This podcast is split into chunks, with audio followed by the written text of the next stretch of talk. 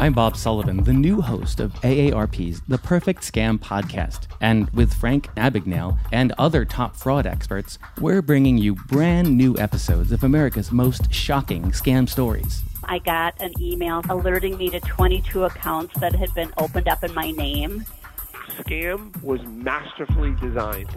New episodes available now. Subscribe to the Perfect Scam podcast on Apple Podcasts, Spotify, or wherever you get your podcasts. Donato's just didn't add bacon to their pizzas. They added bacon to their bacon. It's Donato's new Bacon Duo pizzas. Two pizzas, each with two kinds of bacon. Try the new Pepperoni Bacon Duo with pepperoni, Canadian bacon, and hardwood smoked bacon. And the Chipotle Bacon Duo with Canadian bacon and Chipotle seasoned bacon. Now get $2 off a large Bacon Duo or any large pizza. Use promo code 2. Donato's. Every piece is important.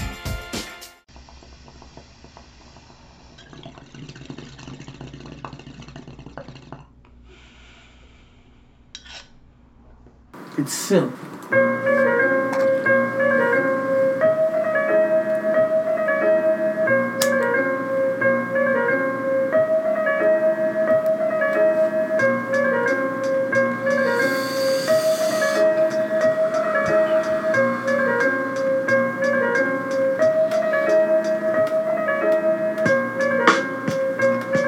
Yo, yo, yo, yo, yo, welcome to another episode of Reasonable Wrestling.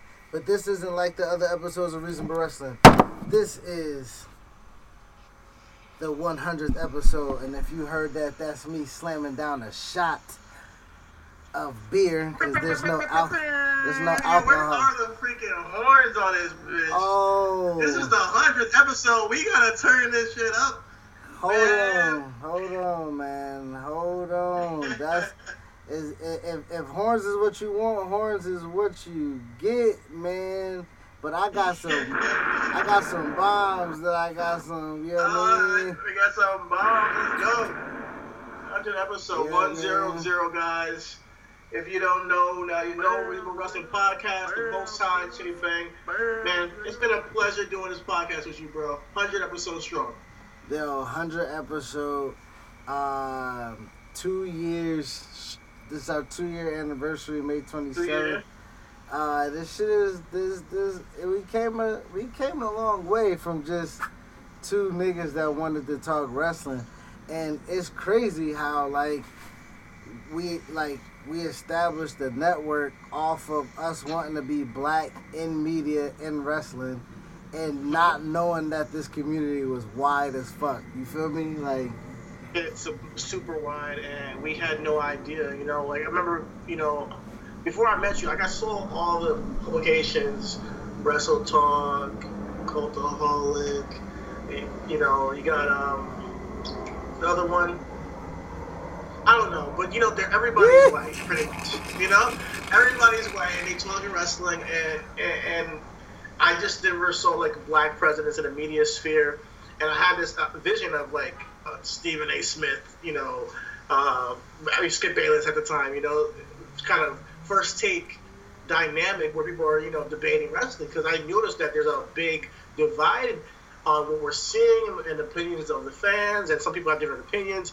Some people like New Japan, some people like TNA, some people like WWE, and everybody has their own flavor of what they want in wrestling and I would I wanted to create that dynamic, but I also wanted to bring a black presence to it.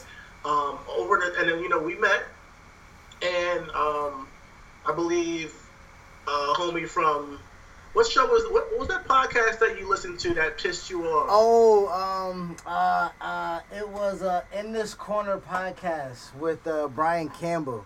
It was Yeah. Brian Campbell, Nick Costas, and uh, and uh, Adam Silverstein. And I, I still remember because I went back and listened to our very first episode.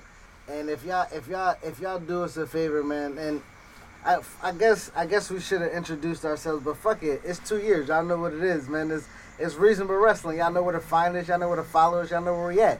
You know what I mean? Oh, yeah, yeah, the You- Bucks fuck all that. Fuck all that. that. What I was gonna say was what I was gonna say was I went back and listened to episode one, and if y'all listen to episode one and listen to episode, I guess you know hundred where we're at now, you can kind of see how exactly where we wanted to be off of where I was at mentally from where I was.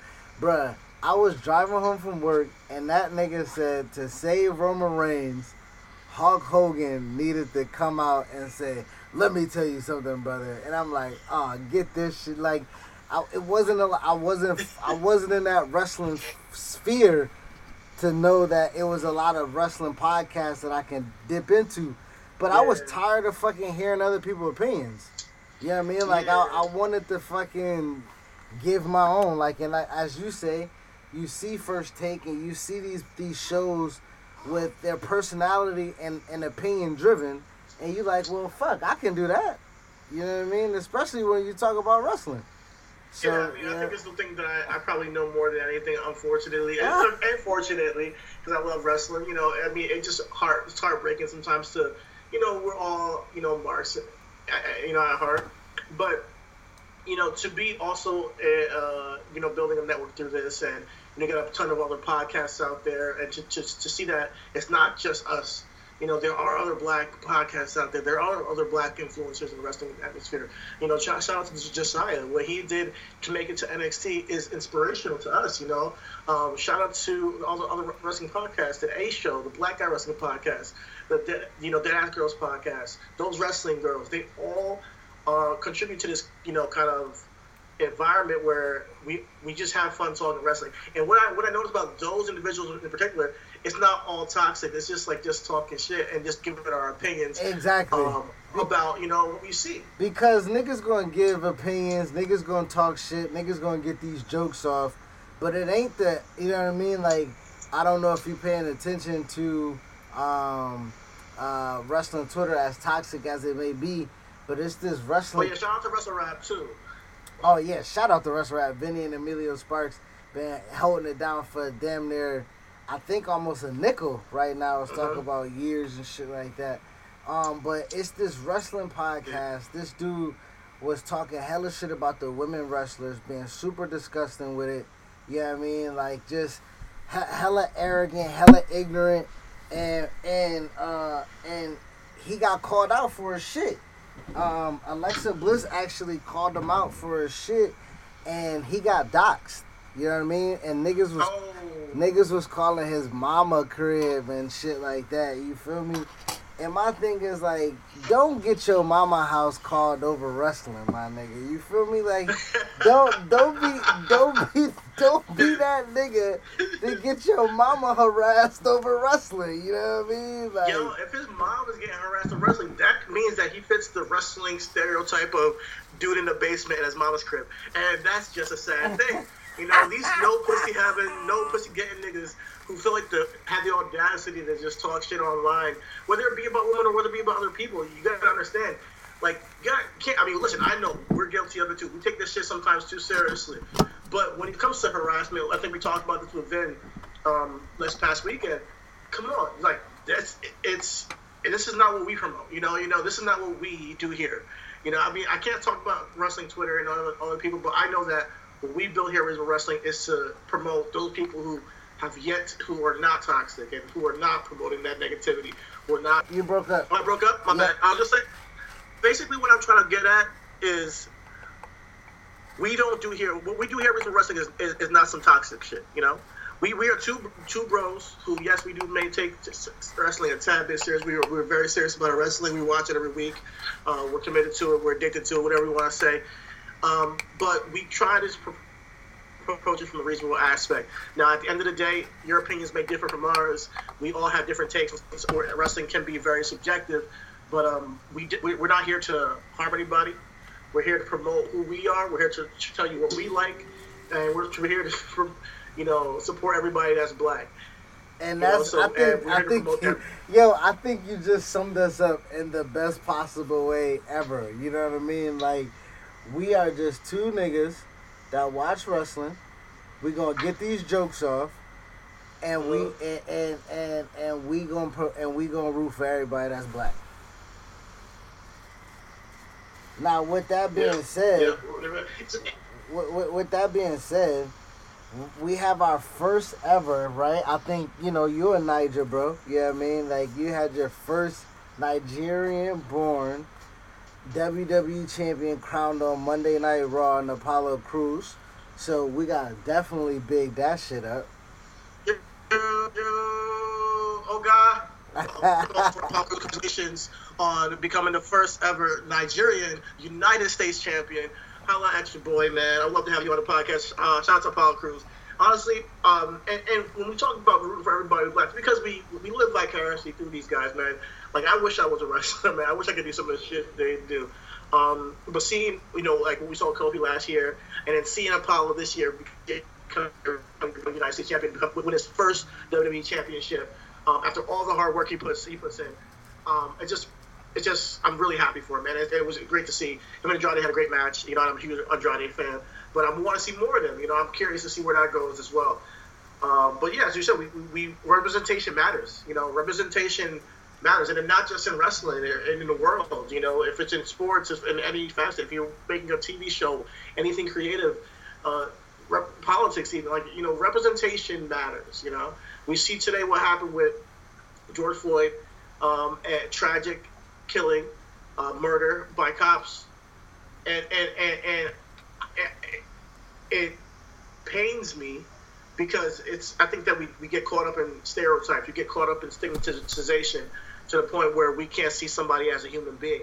You know, um, so uh, when it when it comes to Twitter trolls, when it comes to just you know life on these streets, we want to support representation in every facet, not just for Black people, but all peoples of all races and cultures. So yeah, shout out to uh, Yeah, that that that that matters. that, what you what you just said matters. You know what I mean? And I think that's why we kind of did what we did. You know what I mean? Like two years ago, we did not know that there was an A show or a Black Guys uh, Black Guys uh, Wrestling podcast or a Black Announce Table or DDT Girls or uh, uh, uh, Dead Ass Girls or those girls. Like we didn't know that there was a, a fucking plethora of black people in this space. You feel me? And that's just due to our own ignorance. You know what I mean? Or that's also due to us not getting the spot. That's also to us not I, being able yeah, being being exposed. I, I, also think that it just started to bubble. I, I just think that, it, that you know we just saw Wale Mania last year. You know that was the first time I felt like there was a space for like real black wrestling fans, you know. And shout out to Wale and what he's doing. I wish I, we could have been there this year. Obviously, due to circumstances, we couldn't. Uh, hopefully, next year it's going to be bigger than ever. Uh, but yeah, like that's what we're talking about here. You know, type of representation. We, I think that that's because it's just starting to be recognized on social media and abroad that hey, this wrestling thing is not just for Caucasians. Even though there's always been black fans, there's always been fans of all types of races. It's global but it's like it still was like a good old boys kind of thing. I'm gonna be honest. It seems like it. You know, like we just saw. You know, Undertaker, like you mentioned, on his on his um, documentary. You know, he's wearing wearing the Blue Lives Matter shit. You know, and it's not. And obviously that's Mark Calaway. It's not the Undertaker. But I think the general East um, concept, like kind of vibe of wrestling throughout the lineage of it, has been you know uh, predominantly Caucasian influenced. But my, my my thing with that is is that even if it's Caucasianly influenced, I think what what what my argument and that's why I think our dynamic works good on the show is because even though we have we have similar mindsets, we have different ways of viewing it, right? So, with you saying with you saying uh, about Mark Calaway, the the rhetoric of Blue Lives Matter is dangerous you know what I mean? And if Mark Calaway was conscious enough, he would not support it. I, if if bro, you can be white. We don't know that though. But I'm, I'm we we don't know what. We don't know if he would support it or not, even if he knew the red kit was. Oh, I mean, well, I mean, we don't know. Well, I'm I'm making a statement to save face for the fact that Blue Lives Matter is it is what it is now. You know what I mean? And I was just saying that if you white and you want to support your two A and you know what I mean? You want to support the cops, but you also have to know that men are losing their lives due to senseless murder. You you, you kind of have to be able to differentiate that. You know what I mean? And I think it's difficult and dangerous when you have prominent white males and a prominent white profession who and, and, and we're going back and forth with but wrestling and the world kind of mirror each other right because what you see in wrestling is what you see in the world right in 1997 we had doa we had nation of domination we had uh, uh, uh, uh, Los Boricuas, and then we had a fucking apartheid South African uh, militia. And you go back and you look at the times in fucking 1997, you see what was going on in the world. It just militia and wrestling. The, the Kogar, Koger, and and uh, Kruger, and uh, and that, that was that was an apartheid South African. Kurgan. Kurgan, yeah, Kurgan, Kurgan. They wait. I thought that was the oddities. I thought they were like all misfits. No, before they were that, nigga, they came in with the green cargo pants and the berets and shit, nigga. Like a like a fuck oh, like okay. yeah. Yeah, man. So like, uh, but I'm just saying. I used to be put me on to some shit right now. but but rest, I got shout out to shout out to Black Guys Wrestling for for putting me on to that too. But what I'm saying is, is that what I'm saying is representation in the world matters. You know what I mean? If if the world doesn't view black people a certain way, then wrestling slash business isn't gonna sh- show black people in a certain way, except those anomalies. And yeah. then you look at it to where where you see black people aren't considered as uh uh uh regular human beings when you see senseless murders happening on normal arrests. Mind you, we got a whole bunch of people walking in fucking a government building with military weapons protesting the quarantine. And this is this is weeks apart, you know. Like you know, it's not not not like it's like we saw you know people protesting with guns at a Capitol building like years ago, and then we see this week, you know, with George Floyd's um, protests, you know, people throwing tear gas and shit. No, this is weeks apart. Like a week goes by, there's one protest where it's very done, done peacefully. All, all, white guys with guns protesting at a Capitol building. They're not getting touched because obviously we're talking about wrestling here, but that speaks to what we're talking about when representation matter, you know. Uh, and then we have George. Obviously, you got George Floyd's. Um, murder, and there's not just that. You know, there's Ahmaud Arbery. You know, it, he got chased down. You know, so there's a lot going on right now. And when you say that um, that wrestling mirrors life, you're right. And and I just hope that it can mirror that these conversations can be not ignored. You know, by the wrestling uh, community. I'm going to be honest. I want wrestlers to speak up. I would like wrestlers to speak up about this kind of stuff. Uh, I, and I don't care if you're white, black, uh, Spanish, whatever if you see something wrong, that's why I fuck with Sami Zayn. I mean, shout out to Sami Zayn. Yeah. He always, you know, speaks up when stuff like this happens, and he uses his platform. Um, I know shout it's controversial, Kevin, but Kevin, o- Kevin Owens as well. Kevin Owens, shout out to La- Kevin Lance Owens, Storm know. was doing it today. Like, like you, like at the end of the day, bro, when, when, when like enough is enough. You feel me? And I think that was with, yeah. and correlating with the Kofi situation, right? And black and wrestling, like when fans get behind a black guy, and we ha- did not have faith that Kofi was going to win. You know what I mean? Even though you personally felt like he deserved it. You know what I mean? We were just like, they're going to pull the rug up under us. You know what I mean? But at the end of the day, you know, sometimes your deniability it, it proves that enough is enough. You know what I mean? Like Kofi was over to say that. Um, you know, the, the acts of social. Yeah, I'll, I'll, go to my grave saying that Kofi deserved it. I'll go to my grave saying that Kofi uh, was, you know, uh, there's no re- if you want to say this is a, you know, a consolation prize, there's no reason why Kofi shouldn't have had the title years ago. You know, and, and that, if you're looking at it as a, I don't know everything is money and everything is business, but if you're looking at it as a uh, the consolation prize at the title, then you know, then there's no reason why Kofi could have been champion years ago. Um, but yeah, I'm glad that happened though. Like we finally got there. You know, we finally got a, you know black WWE champion, and it does matter. These small things do matter. I, I brought. I mean, well, that I, I'm not gonna. I, I know you can quote unquote go to your grave with that, but I will say not years ago. I think the story does matter to where the 11 year journey kind of made it. If Kofi, if Kofi, if Kofi wins the champion five years, if Kofi wins the championship five years ago, like, I, it, it doesn't mean as much. It, it, you're right. You're right. So, so, what I mean by years ago, I mean that he's putting the work. You're looking at it as a consolation prize. You put that work in, but it's not done that way. I get it. Well, in, cor- but, uh, in, cor- in, in, correla- in correlation to in correlation to um, uh, to to to that, what you're saying is is that you know when you have wrestlers speak up, you know, not just on hey this guy deserves to win, or you know when you have people champion. You know, if you go back and watch WrestleMania, you see the the fan, you know, the other wrestlers cheering on Kofi. You know what I mean?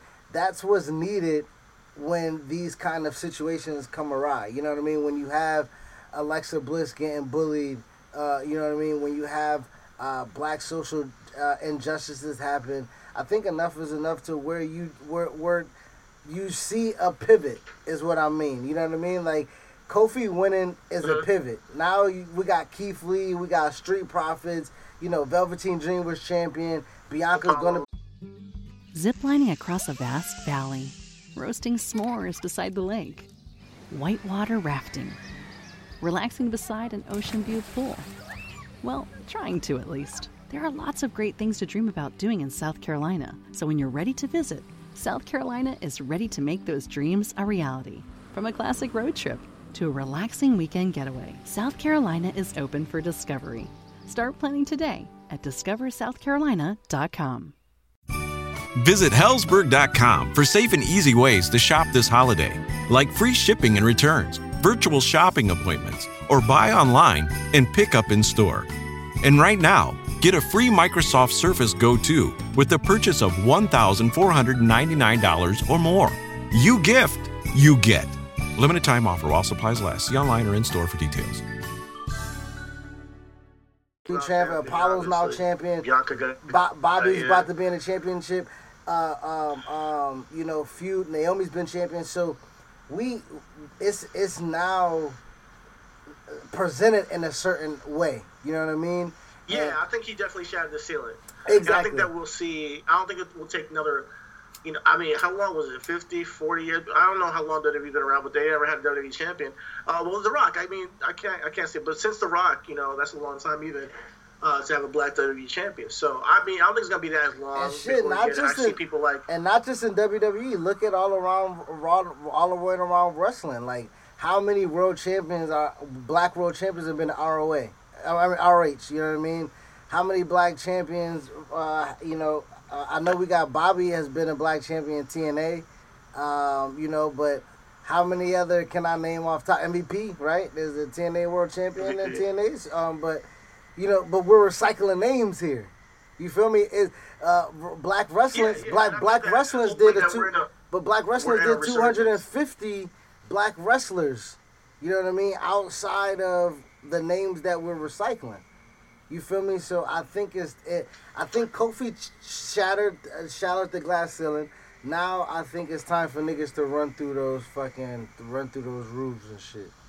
Yeah, and, and speaking of the black wrestlers uh, list, there's a lot of black wrestlers right now on the indies that need to take a look at. I mean, I think we talked about time about how he needs to get a contract with WWE, TNA, or AEW. Uh, I want to shout out Faye Jackson. Faye Jackson is a is a a a character. She has she's a, a presence. Real, she's a presence, um, just dog. Her as a seller, huh?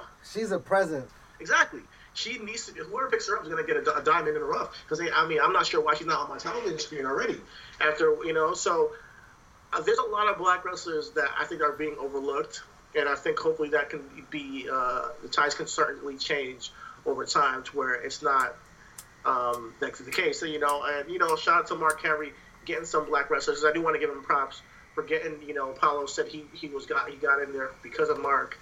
Uh, Mark helped him get it, get a, get a look and then also Bianca got look from Mark. I think Mark even got in other wrestlers that aren't black, and he got in Braun Strowman, I believe. So um, Mark does his part. So I know he has his controversies that we've had our disagreements with how Mark approaches, you know, the younger uh, generation of wrestling. But hey, you know, everybody has their place. You know, everybody has their opinions, and everybody has their stake. I just wanted to be common discourse. On all these topics, taboo or not taboo, race or non-race, and I want regional wrestling to be the place where we can do that. You know, um, no matter what the conversation is, let's have a reasonable conversation, have a, a, a conversation of nuance about whatever's going on in the, in the business. And I think that is why. I mean, if you get the name, then you get where we're coming from. You know what I mean? It is reasonable wrestling, and I think that this this conversation embodied what we are. You feel me? Like that. You know what I mean? Like that. This is what we wanted. We wanted to see ourselves grow. We wanted to see the growth of other uh, black wrestling podcasts.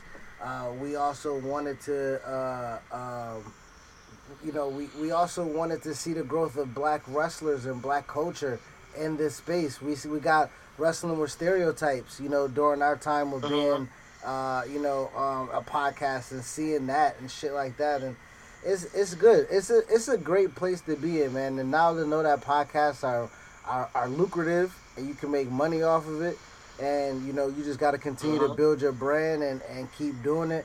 Uh, I can't wait to do another hundred episodes, man. Oh, me too, man. Me too, man. It's been a, it's been a pleasure, man. It's been it's been a great ride. We've had some great moments. We've you know our, our first interview with Matt Riddle. Uh, I see you watch him in the back. Shout out to Matt Riddle. Uh, you know he was our first. I know he, he's our first superstar, but we got shout out to Alex Greenfield. He was our Alex very Greenfield was our first very interview. first interview. Let me not let me let me not yeah uh, bypass Alex Greenfield. Um, um, but yeah, and we had a you know we went to Wale Mania. We've had a lot of cool moments. Definitely want to maybe bring some of that stuff back up and show y'all we we've been around. You know we've been moving, making moves on the low. NXT uh, take. NXT takeovers, NXT Full Sails, you know, halftime heats. You know what I mean? Like Yes, we've, you know. we've, we've we've been there. We've we, you know. been around, you know. Uh, ROH New Japan and New York, you know, um, Supercard. We've been around, you know, and we've been coming to this podcast to, you know, tell, tell you our takes. And I hope you guys join us on the ride for the next hundred episodes, man. Um, it's been, yeah, I, I'm ready to, to, to take it to the next level. You know, keep keep uh, spreading the conversation. You know, having more discourse. And with that being said, man, we um, you know, reflecting on some of the memories that we've had over the past two years. Uh, I remember we did a whole year straight. I think I first we did a whole year straight, fifty-two weeks straight, um, which was a, which, which was a, which was consecutive, which was a which was a, um, uh, milestone for us. Like you said, we got Alex Green for our first interview. We've uh, done the Bro Cave with Matt Riddle. Uh, shout out to Riddle. I think he might be moving up to SmackDown, which would be a great fucking look for him. Oh yes. Uh, yes. you know, shout out to Desmond Xavier, our fucking rascal. You know what I mean? we, you know, the homie Des. We've had him on the pod. Uh, we mentioned Vin from Wrestle Rap. Shout out to Amelia. We gotta get you on. Shout out to Cass. Congratulations on getting married, my man, or popping a question. You know what I mean? Yes. So he might be stuck. to the City podcast. Yeah. Uh, Huh? and Swerve and, and Oh yeah, sh- yo, shout out to Teasy and Swerve. Yo, they be getting the gets, my guy. Like fucking Uh-huh. Swerve and Swerve be getting the fucking gets, dog. Cole, Cesaro, Kofi, my nigga, like those are heavy hitters, my nigga. So, um, yeah, we we done we done work with Swerve City Podcast. You know what I mean? Uh, did they did they video did they video shoot? Um, to I'm the man. Go check that out. Download, stream their album. You know what I mean? Um, we've been you know we we've done some things, but I think this interview that we're gonna post on the back end of this is our biggest thing we've done to date. You know what I mean? It's, it's something that we kind of we we, we, we, we sought out to get. We, we worked Uh-huh. hard. We presented ourselves. We maintained good relationships, and we fucking ended up getting it. And you know it, not to the best circumstances, but it was the best circumstances we could have had. It was COVID. Niggas wasn't even supposed to be out the house. You know what I mean? you know what I mean? Yeah. You know what I mean? And and and shout out to the legend Eddie Kingston for housing us. Um, you know, Yes. um, big shout out to Low Key. Um, you know what I mean? But those aren't the guys we got on the podcast. You know what I mean? That ain't the that ain't the episode. You know what I mean? We got Yes, uh, got the king of ghetto strong style. If you have, if you know our character spoilers that we used to do, we got the king of ghetto strong style on the Yards Weird Wrestling podcast. the most it was a pleasure to ballingest player. on. You know, the most ballingest player. If you guys haven't, if you guys don't know already, MVP Montel Vontavious Porter. And we have an interview coming up um, for you tonight. Uh, but before we get to that, I know you um, want to shout out um, Collar Elbows, Collar and Elbow. Yes, um, For their t-shirts they're- they're doing for Shad Gaspard. Yes, yes. Um, so what we're gonna do in the description and the link, uh, in the description we're gonna post the link to uh, Shad Gaspard's um, collar and elbow um, T-shirt, where uh, 100% of the proceeds uh, go directly to Shad's family. Uh, we know, uh, you know, speaking of the Kofi moment, speaking of black culture, uh, the one of the biggest moments outside of Kofi being hoisted up on Big E and and and, and Xavier Woods' shoulders was Shad's and MVP's moment of shedding tears, um, knowing how important that moment was, um, you know, um, and and and um, we knew we know how close that they were. So what we're gonna do, we're gonna do our part. Both of us uh, bought a shirt. Um, you know what I mean, doing our part, and and by us plugging MVP during this time, uh, we're gonna honor uh, what we would feel is right, and put the link in for for everybody who listens to the show. If you haven't got the shirt already, go ahead and get the shirt. If you don't want the shirt, donate. Um, but just keep uh, Shad, um, Shad's family uh, in your prayers. Yes, um, rest in peace, Shad. Uh, the way that he went out was way, way I think any father would want to go out. Um, but I want to say my condolences to his family, and um, thank you to Collar Elbow for doing such a gesture. Guys, go cop the shirt um, and support. Without further ado, man, here is our capsule to our 100 episode Reasonable Wrestling MVP in the VIP room. Thank you guys for listening.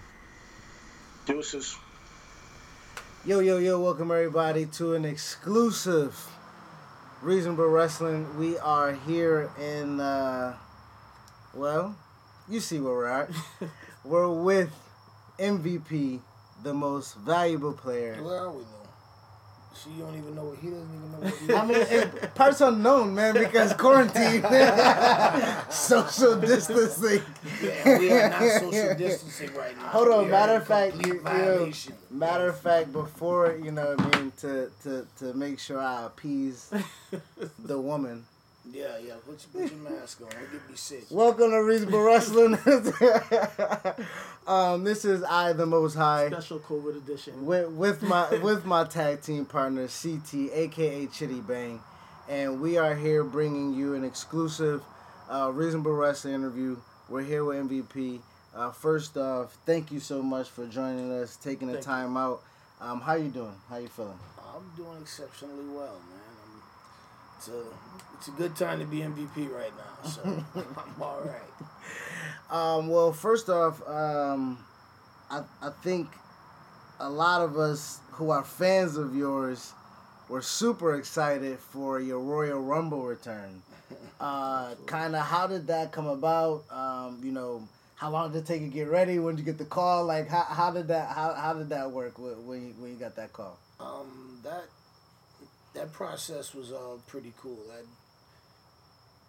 reached out to uh, one of the higher ups at WWE because there was a discussion in the past about me being a guest, but this time, you know, as you know, I'm a father now, and my you know being a father changes your whole perspective on life. Thank you. My son's five, and right now, things that concern him more than anything else in the world professional wrestling, ninjas, samurais, and kaiju. That, that's what he's about right now. So that's definitely my kid.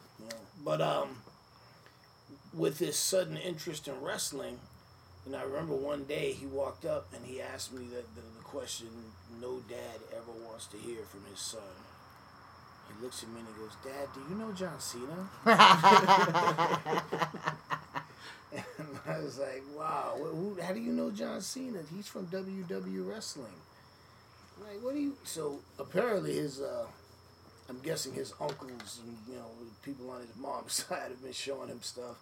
But from that, you know, I decided, all right, well, I'm gonna spend some time with him, and I started showing him some videos, and um, I brought him back when I was going down wrestling in Mexico for uh, for Del Rio, El Patron, Nacion Lucha. I brought back a La Parca mask. Oh, A okay, little, a, okay. you know, a little kid La Parca Yeah, mask, and yeah. I gave it to my son.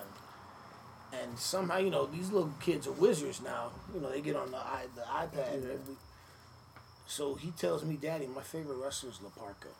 And I remember like, all right, yeah, oh yes, you know. Um, but you know, little by little, like you know, all of a sudden he's actually like naming wrestlers, and I see he's watching it now, and he's into it, and his mom's sending me videos of him, you know, doing flips and you know beating up pillows and you know uh, mimicking my entrance.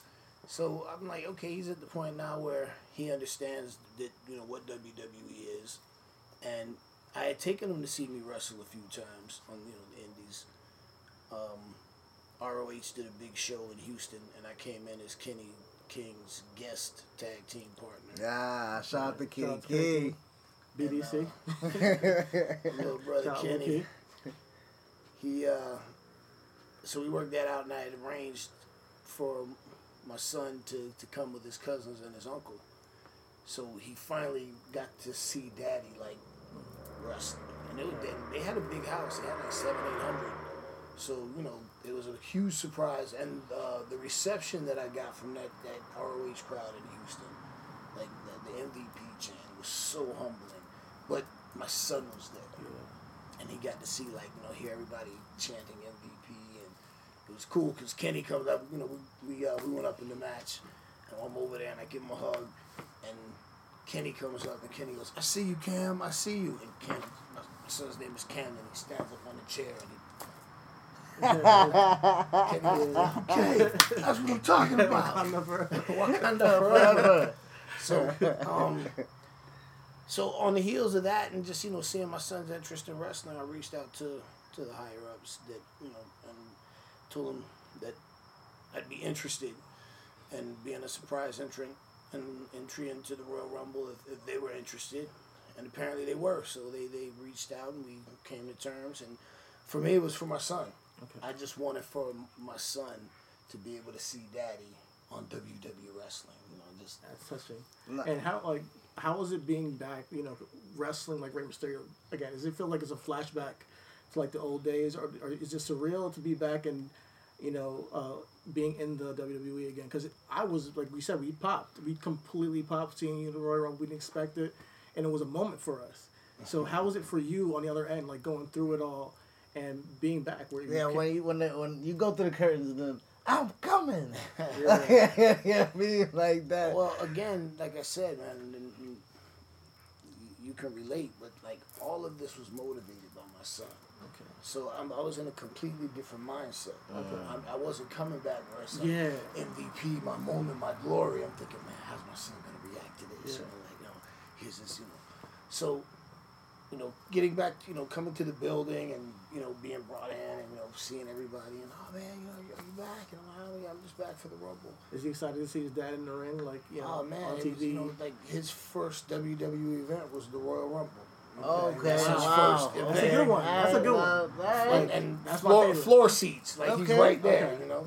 And my son, by this point, Never been jealous of a five year old. But well, his, at that point, he had progressed to Rey Mysterio being his favorite wrestler. okay. and uh, man, he would, man, he would do, uh, you know, the Rey Mysterio style splash, and all of a sudden he's doing, hey, Daddy, Daddy, I'm gonna do the West Coast pop on you, and you know, jump. So Rey Mysterio had become his favorite wrestler. Rey Mysterio is a very close friend of mine, and uh, as cool as it was, you know, my son had been telling me for some time, like, hey, Daddy, he said it just like this. He goes, um, Daddy, I'm gonna need a Rey Mysterio mask. oh yeah, gonna need it. Gonna, you're gonna, I said, really, you're gonna need it? I'm gonna- and he said, yeah, daddy, I'm gonna need. I said, okay, well let me let me let me see what I can do about it. I'm gonna call Rey Mysterio. So Rey Rey was doing some uh, promotional stuff with Kane, and I hit Rey up. And I said, "Hey man, you got your mask with you? Can you uh, holler at my son real quick?" And he's like, "Oh yeah, yeah. Give me a minute. I'm doing something." So he was in a in a limo, and I see the call, and I look at my son. I'm like, "Hey, it's for you." And what? And I answer it, and there's Rey. He's like, "Hey, Camden, what's up, bro?" And my son just looking, and he's looking at me. and he's like, "Daddy, Daddy, is that Rey Mysterio?" And then Candy's like, "Yeah, it's Rey Mysterio. What's up?" All that talking, you know, and all of a sudden the cat had his tongue. You know, he was. Oh. So then he started talking to Rey for a little bit. So you know, to, to go to the Royal Rumble, get the reception that I did, get in there, have a moment with Brock, and then bounce out, and then go to the back. My son saw the show. He comes in the back, and there's Rey Mysterio with a mask. So they had a moment together. He gave him a mask, and the next night, I they asked me, "Hey man, can you come to San Antonio?" And uh, Paul Heyman, I had discussed with my son. You know, Paul, you know, we, we stayed in touch. We were cool, so he knew my son, and I expressed to him, you know, how much it meant to me, you know, for my son to see me. So I was supposed to be used on in, on, on Raw in San Antonio, and they had like some sort of a tag team match, and Paul Heyman came and said, "You against Rey." And Wow. at that point, I thought like, okay, this is my coup de grace. This is my farewell. I'm great, and uh, you know, my son was going to be watching, so he was going to see Daddy wrestle his favorite wrestler on Raw. So at this point, that's all I could ever dream of. That's all I wanted. At that point, that's all I wanted. And you know, Rey and I went out there, and we had a good match. I was standing there, this Raw, and there's Rey, and you know, it's like you know, the crowds. Me and Rey did a little spot in the crowds. You still got it, you know, feeling good. And uh, that point, I really thought that that was my last WWE match. And fortunately, they uh, offered me a job as producer, which I was interested in. But off the heels of that, they had an idea. Well, hey, let's let's do this thing with Drew. And then let- let's do this thing with Edge. And then let's do this, you know. So, and, you know, I'm, I'm like, yeah, I'm, I'm happy to be uh, back to I'm Bob Sullivan, the new host of AARP's The Perfect Scam podcast. And with Frank Abagnale and other top fraud experts, we're bringing you brand new episodes of America's most shocking scam stories. I got an email alerting me to 22 accounts that had been opened up in my name. Scam was masterfully designed. New episodes available now. Subscribe to the Perfect Scam podcast on Apple Podcasts, Spotify, or wherever you get your podcasts. I'm Bob Sullivan, the new host of AARP's The Perfect Scam podcast. And with Frank Abagnale and other top fraud experts, we're bringing you brand new episodes of America's most shocking scam stories. I got an email alerting me to 22 accounts that had been opened up in my name. Scam was masterfully designed. New episodes available now. Subscribe to the Perfect Scam podcast on Apple Podcasts, Spotify, or wherever you get your podcasts.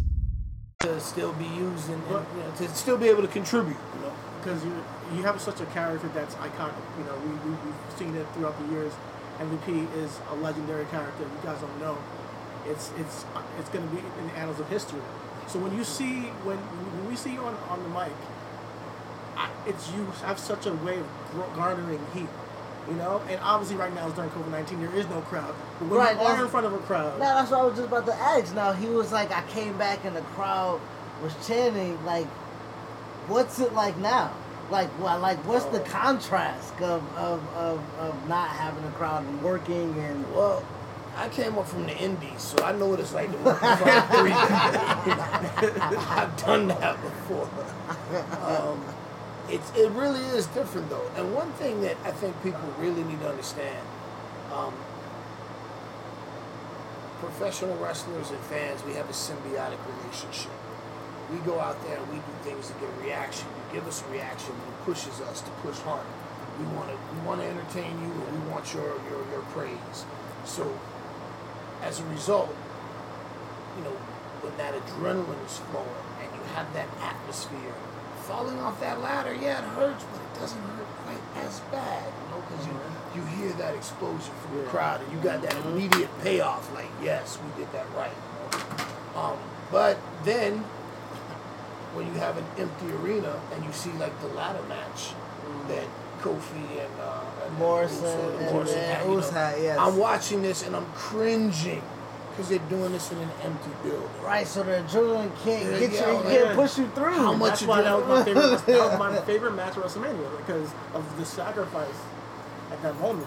But Can you reach that water? Yes, sir. Um, but yeah, like that's missing so, to some extent. So how are you guys managing that? So I, I'm. It's drive, you know. You, you the show must go on. You're going to perform. When you're a professional wrestler, you came up through the ranks. You performed in front of crowds where there was just a handful of people, you know, and where there wasn't that big explosive crowd. Uh, at this stage, it's just a, dedication to your craft. You know, people are still watching, and we're still entertaining, and you just push through, you make it happen. Um, you know that match that I had with Apollo Crews. Shout out to Apollo. Shout out to Apollo, man. Apollo Crews stepping up, trying to make Yeah. his way. You know, I, I jumped on the opportunity to be able to work with him. I said, man, we can, you know, we can do something. I said, let's pick this up. So, um, during that, because we're in an empty building, man, I'm being MVP. I'm talking, man, wow, look, you man, you don't belong, you know, I'm just, and, you know, I'm enjoying that because in a crowd, when you do have a, a, a big arena, people can't hear that. Right, right, right. right. MVP, 0- 07 MVP was talking trash from start to finish. You just couldn't hear it. But ask people at the house shows, they heard it the whole time, you know. So that you know that's one of the, the ways I guess you get around that. You find ways to still you know add creativity. Definitely added to the matches. Honestly, sit- hearing the, hearing the audio, audio it, without the crowd there, from a viewer standpoint, it does add to the match. I think. Yes, Yeah. I, it. I, so we're we're kind of in the minority of wrestling fans where it kind of is enjoyable not having fans semi hijack a match where ah, I can kind of like pay attention to the psychology of a match or mm-hmm. I can watch transitions and stuff like that because Sequences and all right yeah and think like things that I want to kind of enable myself with I kind of can do that now you know what I mean but I do know as a fan if Florida would have held up and told us we could have went to Tampa I would have been there so you know what I mean so I so, I think a lot of people would have. so I don't, I don't, I don't know. You know, I'm talking out both sides of my neck here. So, um, now with you know, we want to kind of talk about the business side of how COVID's affecting, but here on our show, we kind of love to get the the personable of a wrestler if we ever did get to talk to one. So, how has COVID nineteen affected you as far as life goes? You know, you, you do have a little one. Houston is not it, it, it's not the best of Yeah. places to be at during the pandemic. Dude, I've just been, you know, following the guidelines, practicing common sense, washing my hands a lot, using hand sanitizer when I travel. I wear a mask. I use lots of hand sanitizer. I don't wear gloves, but I'll go so far as to I carry disposable tissues. And I Okay. use those to, you know, touch, you know. Um, on the flights, the flights have been empty. So, you know, I'm on a plane that holds 130 people and there's seven people on it. So you're all distanced out. Um, and, and that's how I've been handling it. Uh, you know, I, I still make time to spend time with my son, but his family's been, uh, his grandparents live with them, so they've been really uh, good about maintaining their uh, social distancing and, and keeping uh, keeping them safe. So, you know, fortunately, you know, I'm, I'm healthy, I'm fine, and you know, hopefully, we'll all be able to get back to whatever normal is. You know, I know everybody wants to get out, everybody wants to get back to life, and, and hopefully, we can all do this together soon and then be healthy and get back to concerts and. And, and, and pro wrestling shows and bars and, and lounges and all that good stuff. Now, uh, I mean, and and and leading right into the next question, business, right? Like the normal. Like what what do you think the the new normal kind of will be with the state of the business now that we're kind of seeing the value of TV and stuff like that, uh, but also losing. The, how, how, how do you how do you think I don't. Okay. the, the, for, the, Oh, oh, the, the future the I, I think the future is, is fine. I think like anything economically, this impacted the entire globe. So there's going to be, you know, your your rip, the ripple effect. You know, okay, people are hurting. You know, people aren't able to work. You know, businesses are closing, and it's rough for everybody. You know, I live in Houston, which is an oil economy. Lots of people got laid off. You know, there's, there's a lot going on.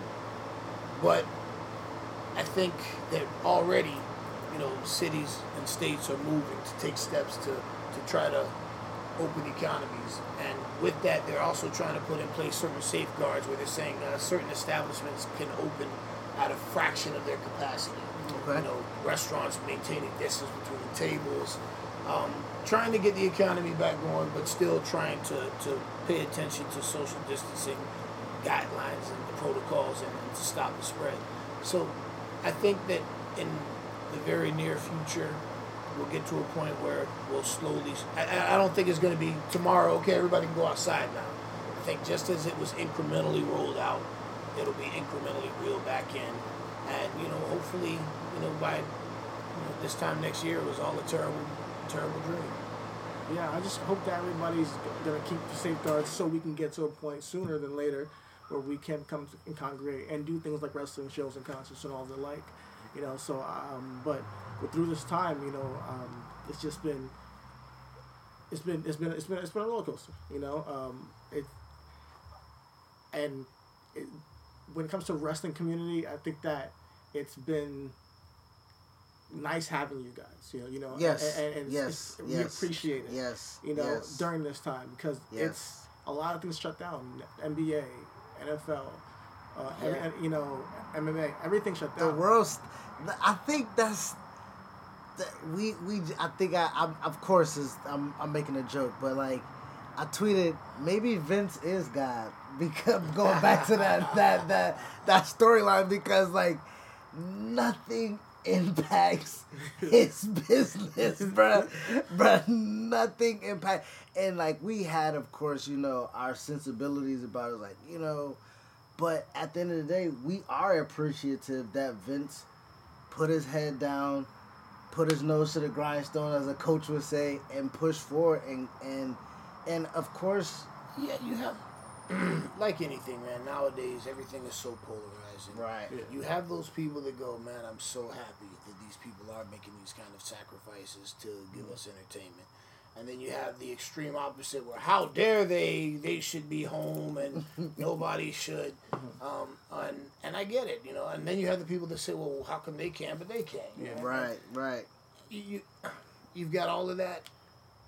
My job isn't to be concerned about that part. My job is to make sure that when they ask me to perform, I give the best possible performance I can give so that the people who are sitting home watching and looking to be entertained are entertained. That's the you know that that's my my focus, and I do my part like I said with social protocols, you know, social distancing and all of that stuff. So on, on that point, So has your role on Raw has your role on Raw been impacted uh, um, during this time, Fred? Um, I you come come like you said, Royal Rumble came back. You had a few matches, you did a few VIP lounges.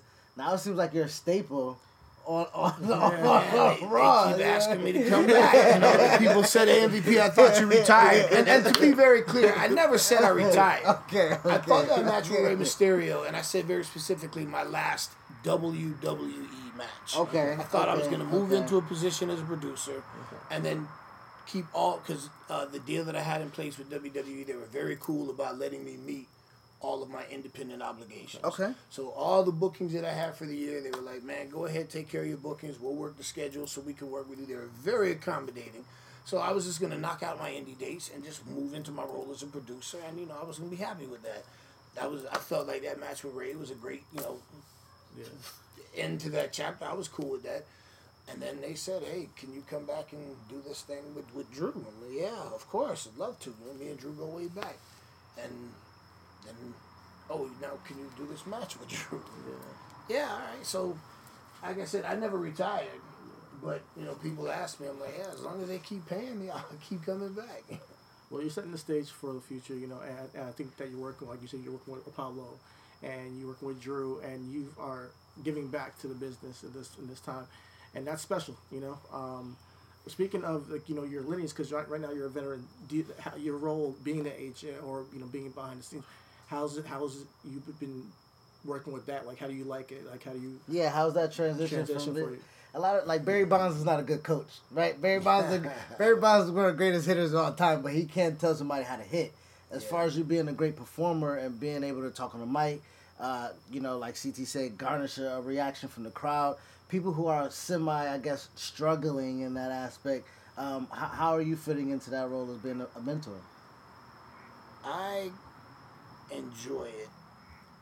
I was very fortunate that when I was coming up, there was just, uh, man, a who's who of, you know, Hall of Famers and, and, and greats and unknown indie greats. You know, guys who were awesome, but you just never heard of them. You know, Okay. that, that contributed to, to my upbringing. So in, in, in wrestling. so I had so many people give that time to me. I'm very grateful to be able to return that. You know, the the knowledge that was shared with me. I'm, I'm happy to give it to those who want it and who are willing to, to put it to, to, to use and, and apply it. And my time in WWE, especially with some of the younger guys, it's it's so humbling for me when I'm see when guys come up to me and tell me like, yeah, man, I used to watch you and you were my favorite, or oh, you know, I miss you. And then ask me for advice. Hey, what do you think about this? Or the fact that you know, in, in my role as, as a producer, it's my job to Mm, say, hey, yeah. do this this way, don't do this that way. You know, so because you know that is my my my my area of expertise, the mic and presentation. I don't teach anybody how to do a promo. I'll just take people and, and try to help them improve what they've got because mm-hmm. I feel the best promos always come when you're being you Right. with the volume cranked all the way up. Okay. When you look at The Rock, that's Dwayne Johnson. he got the fucking volume all the way up. I could imagine a young Dwayne at the That's- University of Miami talking hella That's shit. him, exactly. That's where he got all that from. Rudy Poo. That, that's all that Miami talk. You know, Stone Cold Steve Austin. That's Steve, man. He just got the volume cranked all the way up. You know, MVP. That's me. I just got the fucking volume. So I always tell people, promo wise, and that's the one thing I do. Just hey, you know, I, I can show you subtleties and placement. You know how you, you know, pause here. You know, facial expression there, but that's that's more of a thing that you I can help you shape it, you know. And I enjoy that, you know, when somebody goes, "Hey, you know, that was cool when you suggested to say this that way and take that pause, man. That really helped me. Ah, cool, man. I'm glad I was able to do that." So What in- what ingredients goes into making, you know, uh, a star, you know, in, in the business? You think? Right now because it's, it's, it's different from 07. It, Things it, changed a lot. right. It's Yeah. different making a star in 07 than it is now. Oh, when you say making a star or the ingredients, The ingredient, what it the, takes the, what it takes, what it takes to be a star. because fundamentally, that hasn't changed. okay, mm-hmm. when you're looking for a star, you're not looking for the best wrestler. You're not necessarily looking for the best looking wrestler. Like you said, there's a recipe. You need a few attributes to make a star. So yeah, you do need somebody with the athletic prowess and physical wherewithal to put on exciting matches. Okay. And and aesthetics matter. Mm-hmm. You know, Braun Strowman I'm sure he thinks he's a good looking guy, but he might not be what traditionally what you would figure the most handsome guy, but he's a very manly, manly, big bearded giant of a man. Mm-hmm. Aesthetically, when he walks into a room, oh wow. you know. right. um, I think in, in, in this day and age, this is a digital age, this is the media age, but professional wrestling has always been about talking people into Yes, building. yes. Talking people into watching. Right. And that is a, a characteristic that you can't do without. The star has to be able to, to captivate a crowd, to talk to them, to develop a relationship with them. So, um, charisma, you know, professional wrestling is a narcissistic business. Yes. You have to, Yes. have to have a certain level of confidence Okay. if you want to perform at the top. And everybody wants to be at the top, or at least you know I can't speak for everybody, but I know my philosophy was why are you lacing up your boots if you don't at least want to try to be the main event? Everybody can't be the main event, you know. But don't you want to try to be there? You know, and you have to have a certain level of, of confidence to be able to get in there, and you put all of that together, and I think that's the the perfect makings of a star. But oh, and and there, there but there does has to be, a, uh, in my opinion, there does have to be a certain level of, of humility. Okay. Now, I I'm sorry to cut you off, but this leads into CT's favorite portion of MVP's career. You taking that quality if you have, taking it to TNA, and how did that come about? Because you were captivating as hell on the mic during that time frame. I mean, what you guys created with BDC, honestly, I think it's very underrated. I think it spoke. I think that had a lot, probably from the out looking, outside looking in, probably had a lot of elements of you in there, uh, and um, it seemed authentic. You know, I think that it created Bobby's best run of his career. You know, I think there was a lot attributed to that era. So I was curious as to how you approached wrestling at that time and how that came about.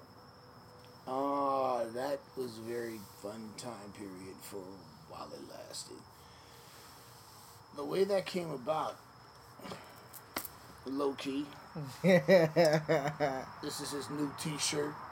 Pick it up now at lowkey.com. That's L O W hyphen K I dot com. Order one, buy one. It's cool as hell, and it's not that cheap material. It's that that nice plush cotton. It drapes just right. Yeah, order two or three of them. Um, we have always had this saying, like in pro wrestling, like, what's better than making money with your friends? Okay. Yeah, no- nothing. Nothing. No, absolutely nothing. You gotta work. Unless you're rich, everybody gotta work. So if you gotta work, man, why not work and make money with people you like, you know? Yeah. So um, as things worked out at the time, I had returned from Japan, took a year off, and um, schedule wise, TNA offered me a spectacular deal, and I said, all right, you know, WWE told me the door was open for me to come back one day, so I said, all right, let me let me take this route, and we had a talk about creatively some things that, that we would be willing to do, and I'll give credit where it's due. Um, they were they were allowing a lot of people at that time to really uh, contribute creatively Okay. direction. They were really open to suggestions and ideas, and they were very open to my suggestions and ideas for what we were doing with, with the group. And it came about because they used to see us hanging together all the time. yeah, every time we see these, you know, they're, they're hanging out together. Especially in Japan when we went and did the show when uh, Impact went over to Japan. Uh, one of the writers was saying, "Man, every time I look up, I see Joe and, and, and Key and MVP." You know, so we like, yeah, man. If we're just hanging out and having, you know, being, well, let's let's do something with it. So I pitched the idea of well, I no, I'm not gonna lie. I didn't pitch the idea, but we talked about an idea of doing a thing where Bobby gets kicked out, and you know, with the the group transitions. Yeah. Because officially, I didn't want to have a name. We all agreed, me, Kenny, and Bobby. We didn't want to have a name for the group. Okay. Somehow it became MLK. I mean, you know. But, um, and I, and Kenny was the one that actually came up with the name because they wanted now, now they wanted our faction to have a name. Okay. And we were trying to come up with something, and we were uh, Sam Roberts. Shout out to Sam. He uh, Really? Yeah, we were on his show. Okay. Me, Key, Homicide, and Joe. All right. And we were all just talking about how we all came up in the Indies around the same time. We were boys, you know. And Sam Roberts said, so basically, you guys are like the Wu Tang of pro wrestling. Ah. Boom. Like, yes, yes, we are. uh, the way I had it figured, Low Ki is the GZA. Of course, homicide is ODB. Okay. you know, I, I, I had Joe in as Raekwon. Okay. And you know, I'm Tony Stark's the Iron Man. You know, I gotta be. Um, Ghost. but off of that, you know, we came up and Kenny was like, "Oh man, what about like Beatdown Clan?" I was like, that has a little ring to it, man. Beatdown Clan, BDC, and um, it worked, you know. And then we came up with the from the influences of me and Low Ki and and Joe being in Japan, the idea with the Oni mask and the whole samurai, you know, just and it all came together and it worked, man. Yeah, it was definitely a moment for uh, for TNA at the time, and that's what you, you want is things that you can remember. You know, and, like, and that was a moment. You were real. You said "nigga" on TV. Like, it was crazy. now speak now now us as My favorite is uh, is like Low Ki and kid because they didn't know I was gonna do that. Okay, Oh, okay. That was one of those things where I was like, man, I'm just gonna ask for forgiveness instead of permission. You know? So they had no idea. What I was gonna do Yeah. that. So And you see Kenny, when you, at, you see Kenny in the background go. you know how hard it is to find that clip on YouTube? we had to do some digging to find that man. They try to scrub that from the thing.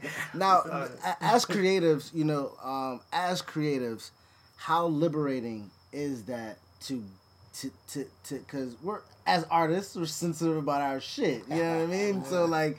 How, how liberating is Oh, it my, to, my, to, to to to have your influence, to have your vision, and for it to have resignation through through, through the years of Man, being. it's incredibly rewarding because again, like you know, Kenny and I became friends, and Joe and Key, we had been friends. Okay. So at this point, like, man, this is great. Like me and my boys got a faction, and you know, we got ideas, and, and they're hearing us out, and it's working, and and you know, again, anytime I've been very fortunate in my career.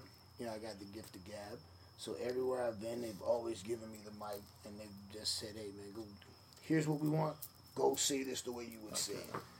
And you know, I, I had that kind of freedom, and I, I'm, I'm grateful for that. For whatever, you know, creative headbutting and, and, and management, you know, issues that, that transpired there in the end.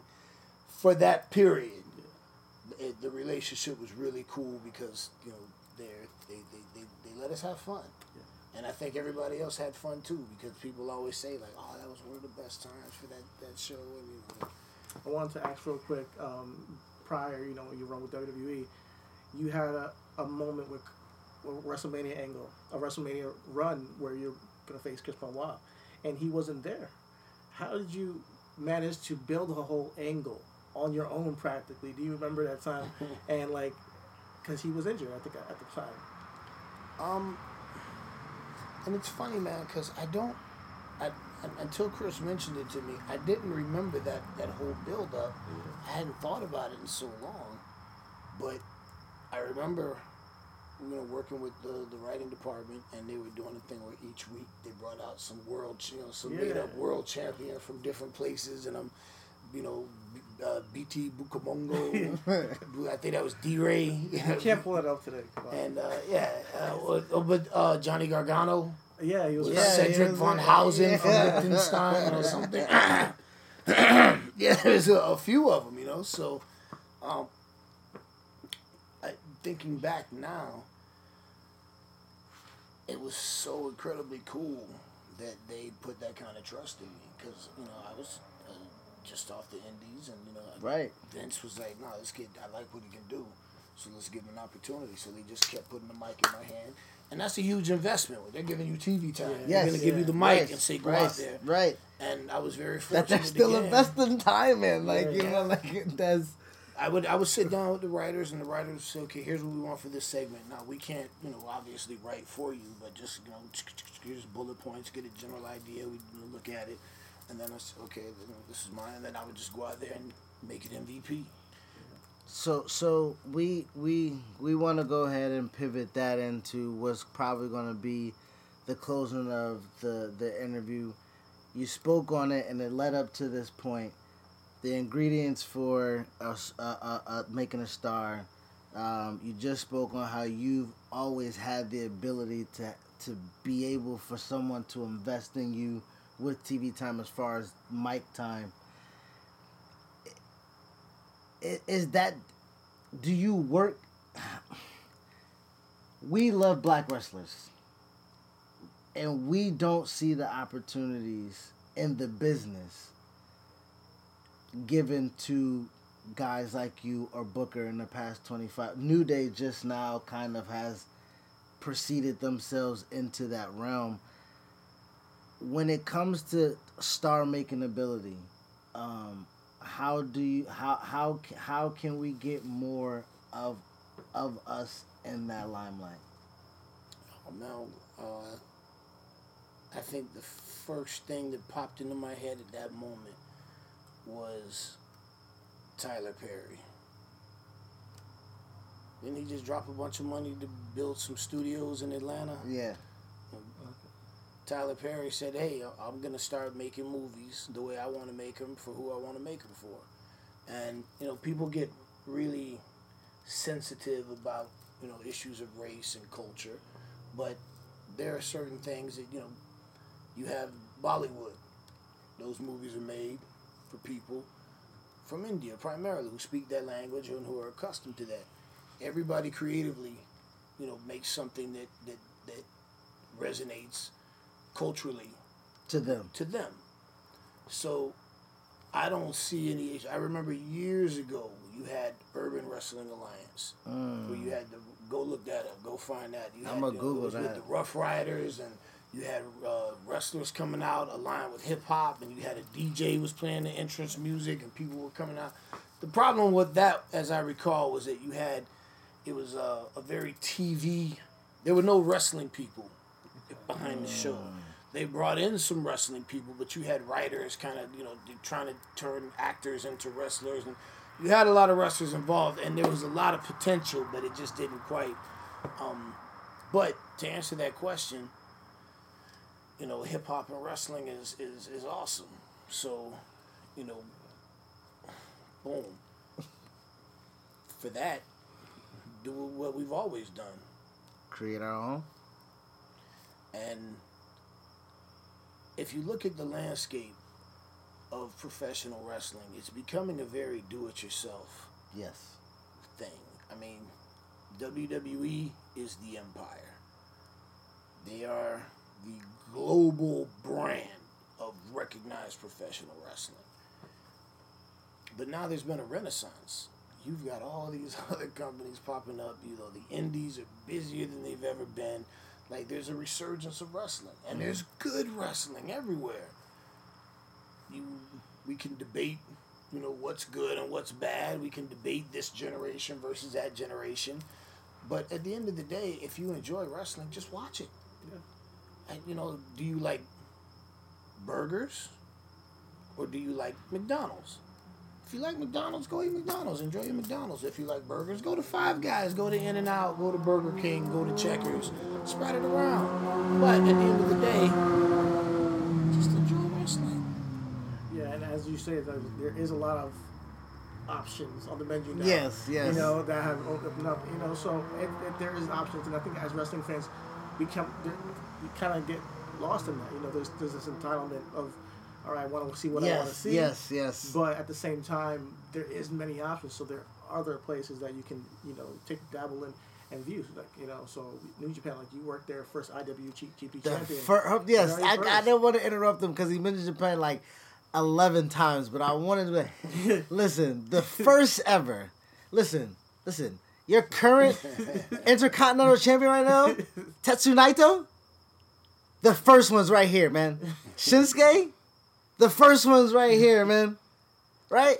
Kota Ibushi, this one's right here, man. You know what I mean? Very Like the, the one. very first one, I man. think I think I'm the only professional wrestler to hold a submission victory over Shinsuke Nakamura. Oh.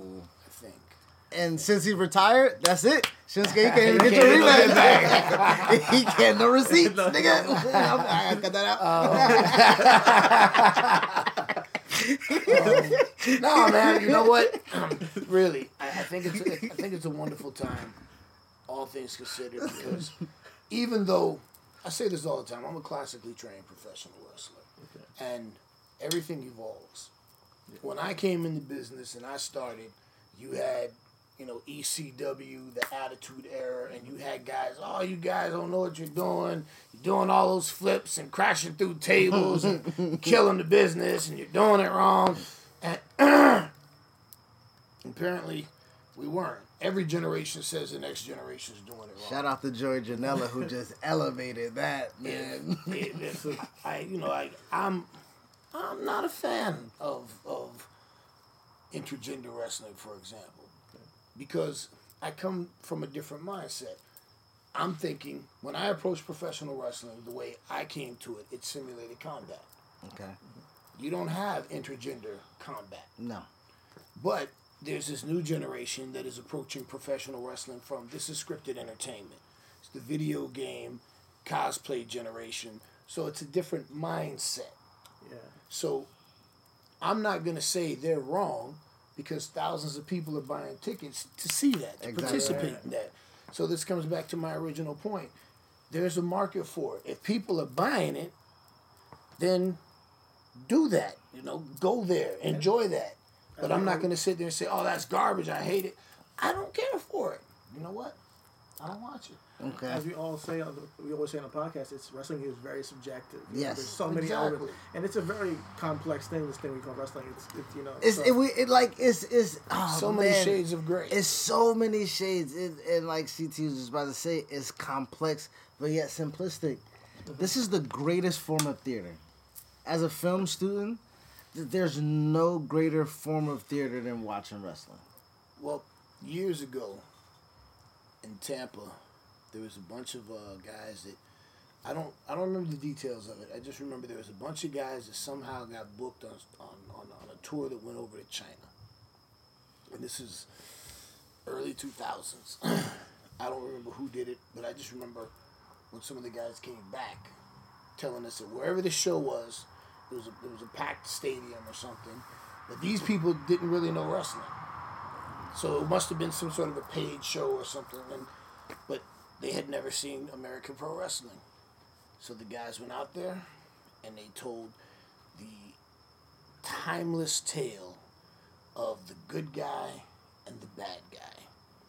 Tiger Chung Lee famously said, "I teach you secret to business: babyface, hands forward, heel, hands back." It doesn't matter where you go in the world. If you take mm. two professional wrestlers that know how to tell a story, you can go in front of a bunch of people in China who've never seen wrestling and don't speak English, and in just a few minutes, you can condition them to know this guy we boo, this guy we cheer. And if you do it right at the end, when the good guy wins, they're going to cheer because the hero overcame the obstacle. That's what professional wrestling has always been. That story, and that story is as old as mankind itself. it's universal. It is universal. It's universal. Before we get out of here, we do want to talk about um, your out of wrestling ventures real quick. Um, well, before we we were we've been in communication for a long time. Uh, going back to your one man show in, in Oh, London, where we're trying to yeah. book trying to book you for, Yeah, you know, I was like, yeah, come on the show and tell us about that. But um, TED Talk. yeah, yeah, TED TED Yeah. Talk, TED Talk. Um, CNN. you got Yeah. your, you got your purple belt. You know what I mean? Yeah. So like to that's so, so tell us what what, what else? oh, the silver the gold, the silver medal. What's, what's what's life outside of wrestling? What what I know you got your son number I as like I know number one priority, but what what what is what is Well, what is keeping your wheels Re- kind of regarding, uh, I, I, I, I train Brazilian Jiu Jitsu. I'm, I'm also very competitive. I haven't done a tournament in a while, but um, I competed at the Masters World Championships, the purple belt division, ultra heavy. Come on. And uh, talk your stuff real quick. I made it to the final round. Uh huh. And I faced Orlando Baccino. Say that name one more time. Orlando Baccino. Look him up. Okay. He's from Argentina. He's a four-time judo Olympian. Won a silver medal in the Pan Am Games. That's who I faced in the final round for the gold medal. A four-time judo Olympian, and he never took me down. he, he got me scrambling a couple times. I lost one time, twice. He hit a foot sweep, and I almost, but I regained my footing. He couldn't take me down. I couldn't take him down. Time ran out. He won a referee's decision. I can't dispute the referee's decision. Yes. You know, in that situation, We give it to John call. Cena. but uh, where if, if I had won that gold medal, my professor was going to promote me to brown belt. But I got that silver, and I was like, ah. So for the time being, I'm still I'm, I'm still a, a purple belt. But the cool thing about that is, it's not the belt; it's the knowledge behind the belt. Okay. Okay. Um, so you got the the, the Brazilian Jiu Jitsu um, that's filling up your time. Um, I'm, I've been back, as we said, working with WWE in multiple capacities, behind the scenes, in front of the camera, managing VIP lounge. So that's fun. You know, I'm having enjoying that. You know, I wasn't so sure that I'd ever make it back to WWE, and you know, just I, as I said earlier, I came back just for my son, and it, it turned into uh, me getting a lot of airtime. So Are you enjoying the time back? and I'm having a, a great time, man. There's so many, uh, so many new faces that I'm, I'm like, what? It's a great locker room, you know. Like, I'm on Raw, so, you know, the Street Profits. I man, I love those dudes. They're Yeah, awesome. they're man. my- they're big fans. Yeah. Aleister Black, eh, man, he's dope, man. Sharp cat. I like talking to him. Uh, uh, the Viking Raiders, those dudes. I love watching them. I'm a fan of the Viking Raiders. you know, sure. you know Ricochet and Cedric, and you just got a great locker room. Everybody's really cool, and it's uh, it, and for me it was just very welcoming. You know, everybody's oh MVP so you know, and even you know behind the scenes crew people that you don't know, who were always very warm and endearing. You know, so, oh man, so good to see you back. You know, so it's been magnificent for me, man. Um, Well, we're um, glad to have you back, man. We are. Cool, thank you. I'm, I'm, I'm gonna relaunch the VIP Lounge podcast. That's that's gonna come up. You know, Greeny, uh, a guest of you guys. Come on. First Yeah. interview. First interview. Shout out to Greedy, Shout out to Alex Greenfield. Thank you so much. So so so you got you kind of got your got your hands full. Man, my life is good, man.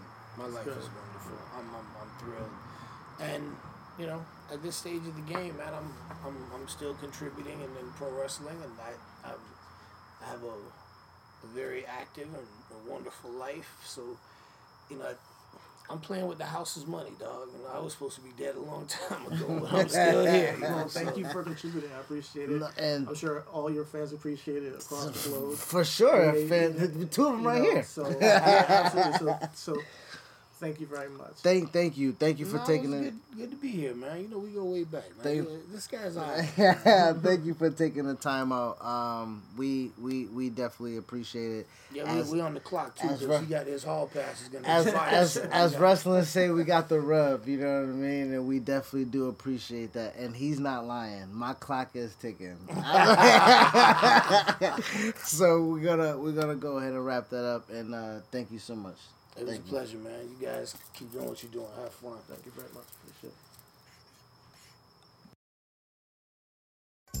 Two kinds of bacon and all kinds of delicious. Say hello to Donato's new Bacon Duo pizzas. Two pizzas, each with two kinds of bacon. Try the new Pepperoni Bacon Duo with pepperoni, Canadian bacon, and hardwood smoked bacon. And the Chipotle Bacon Duo with Canadian bacon and Chipotle seasoned bacon.